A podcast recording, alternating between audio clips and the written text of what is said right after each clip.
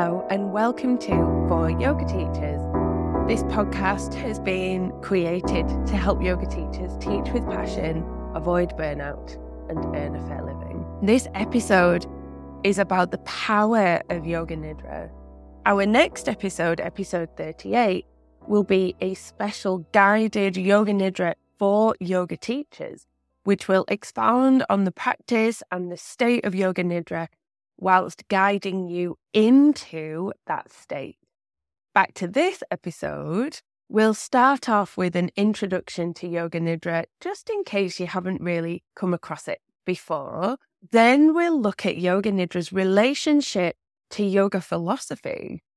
We'll then dive into an understanding of Yoga Nidra's impact on the brainwave state, and we'll finish with a summary of the benefits of Yoga Nidra in the context of everything that you've just learned. In my humble opinion, Yoga Nidra is one of the most underrated, powerful, impactful practices within the entire offering of yoga. I feel like I can't overstate how simple it is to do and how profound the impact can be on every aspect of your life. Graduates of our Yoga Nidra and Yoga Wisdom training know that I encourage trainees to set up ideally a daily practice, but certainly a regular practice. This doesn't need to be an hour a day. It can be five minutes. It can be two minutes. It could be sat on your sofa. It could be in your car. It could be in your bed. But the value from Yoga Nidra is 100% in the doing of it, not in the intellectual understanding. And that's why we have our guided Yoga Nidra for you next week for you to enjoy as many times as you wish. Yoga Nidra, yogic sleep, is a powerful practice that guides participants into a state of deep relaxation whilst maintaining awareness. Through systematic and guided meditation, Yoga Nidra leads practitioners into the realm between wakefulness and sleep, allowing them to access a vast reservoir of inner knowledge and healing potential. Yoga Nidra is well known for being a guided relaxation, the queen of all repose, a nap, even a substitute for sleep itself. And it is all of those things. The thing is, it is so, so much more. As yoga teachers, it's likely that we'll attract people to the practice of Yoga Nidra through expounding on the benefits of rest and relaxation.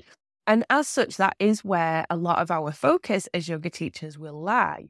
However, as yoga teachers, it's important that we understand and embody the knowledge that Yoga Nidra is a secret door to liberation. Let me repeat that because it's so important. Yoga Nidra is a secret door to liberation. Yoga Nidra, like yoga, is a practice and a state. The practice of Nidra is the practice of creating a nest, creating an environment, practicing pranayama and pratyahara, and getting out of your own way. And it's a practice because, in theory, it's something that we can get better at. The state of Yoga Nidra, in Uma Dinsmore Tuli's word, is a form of awareness. Think about that for a moment a form of awareness. What does that mean to you? Yoga Nidra and Yoga Wisdom. Let's just take a detour for a second and think about the Yoga Sutras of Master Patanjali. We know that chapter one, sutra one, is Atha Yoga Nushasanam. Now the teachings of yoga, or now the practice of yoga, begin. Chapter one, sutra two, is the definition of yoga. Yogash Chitta Vritti Nirodha. When we boil this down to something that's super accessible for us as yoga teachers, but for our yogis too, it means yoga is stillness of the mind. What is stillness of the mind? It's no thinking, no thoughts, no deprecating self talk, no overanalyzing things that have happened in the past, no worrying about things that may or may not happen in the future. That's the state of yoga, a still mind. Everything we do, all the asana, all the pranayama, all the yamas, all the niyamas, all the meditation, it's for a clear mind, a still mind. And hold this thought as we continue onwards through our episode. Yoga and the brainwave state. As I mentioned earlier in the episode, Yoga Nidra is mainly talked about as being a relaxing experience.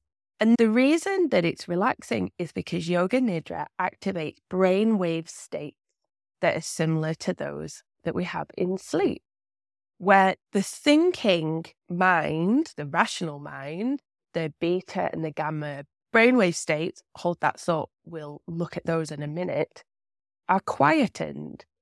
And we have the ability to disengage from our thoughts. And let's be honest, even a little respite from the incessant nature of the thoughts feels like a holiday, doesn't it? Brainwaves indicate the electrical activity in the brain in terms of frequency bands. You could understand a brainwave as being a vritti. Each brainwave state has a purpose and a particular function. One isn't better than another overall, but certain states are certainly more preferable in certain contexts. Yoga Nidra guides us through the brainwave state from awake and thinking, analyzing, assessing into slow and relaxed brainwave states, mimicking sleep. And this is what makes us feel so relaxed. The five major brainwave states from the highest to the lowest frequency are beta, being awake and immersed in life. This brain activity makes it hard for us to hypothesize that there might be another set of brainwaves, another way of feeling, another way of thinking. We're totally immersed in the doing, and it's hard to imagine that there's a possibility of just being. Gamma, also associated with the waking state, and sometimes REM, but they're important for learning, memory, and processing information. Alpha, relaxed wakefulness awake, but without deliberate mental tasks, all the way through to dreaming. And as such, alpha appears to be the bridge between conscious and subconscious. Theta, the brain waves are slowing now. Theta waves initiate finding solutions, gaining inspiration, and retaining information. Entering the theta state consistently is associated with a thickening of the prefrontal cortex which itself is associated with a greater ability to make conscious choices rather than habitual pre programmed choices. Later in the benefits of Yoga Nidra, we'll look at how one of these is the reduction of unhealthy habit, delta. This is the lowest frequency of brain waves. The, the waves, the vrittis, are incredibly slow. The delta response can have the effect of decreasing body awareness, a deeply relaxed state, but the body is still receiving and processing information. And you know this because when the instructor calls you back from the Yoga Nidra, you can come back. In summary, as we descend through the brainwave state, doing becomes being. The I sense drops away. The waves, the vrittis become more and more still, yoga is happening. Remember the definition of yoga? According to Master Patanjali, yoga is the stillness of the mind. It's happening biologically. Yoga Nidra is serving us by guiding us through the brainwave states towards a still mind. The benefit of Yoga Nidra there are some huge and very wild and bold claims out there about the benefits of yoga nidra. I would imagine most of them are probably true.